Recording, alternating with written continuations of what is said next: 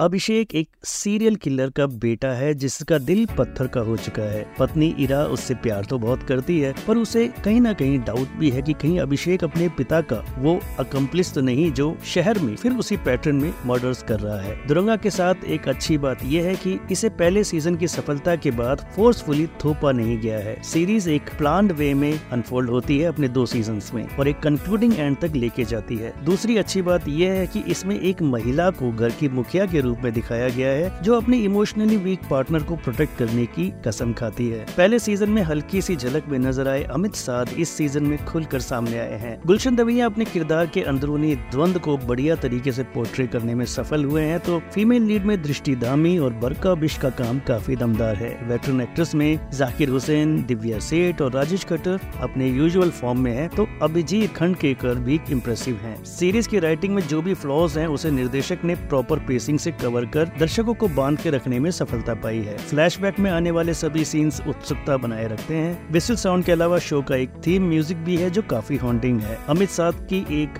Particular walking style है, जिसे देखकर भी गुलशन दवैया लास्ट एपिसोड तक उन्हें पहचान नहीं पाते। और इवन लास्ट एपिसोड में भी वो पूछते हैं उससे कि बता तू कौन है? ऐसी कुछ फनी मिस्टेक को छोड़ दिया जाए तो दुरंगा एक इंटरेस्टिंग सीरीज़ है, जिसे फ़िल्म की बात की रेटिंग रहेगी थ्री स्टार्स की।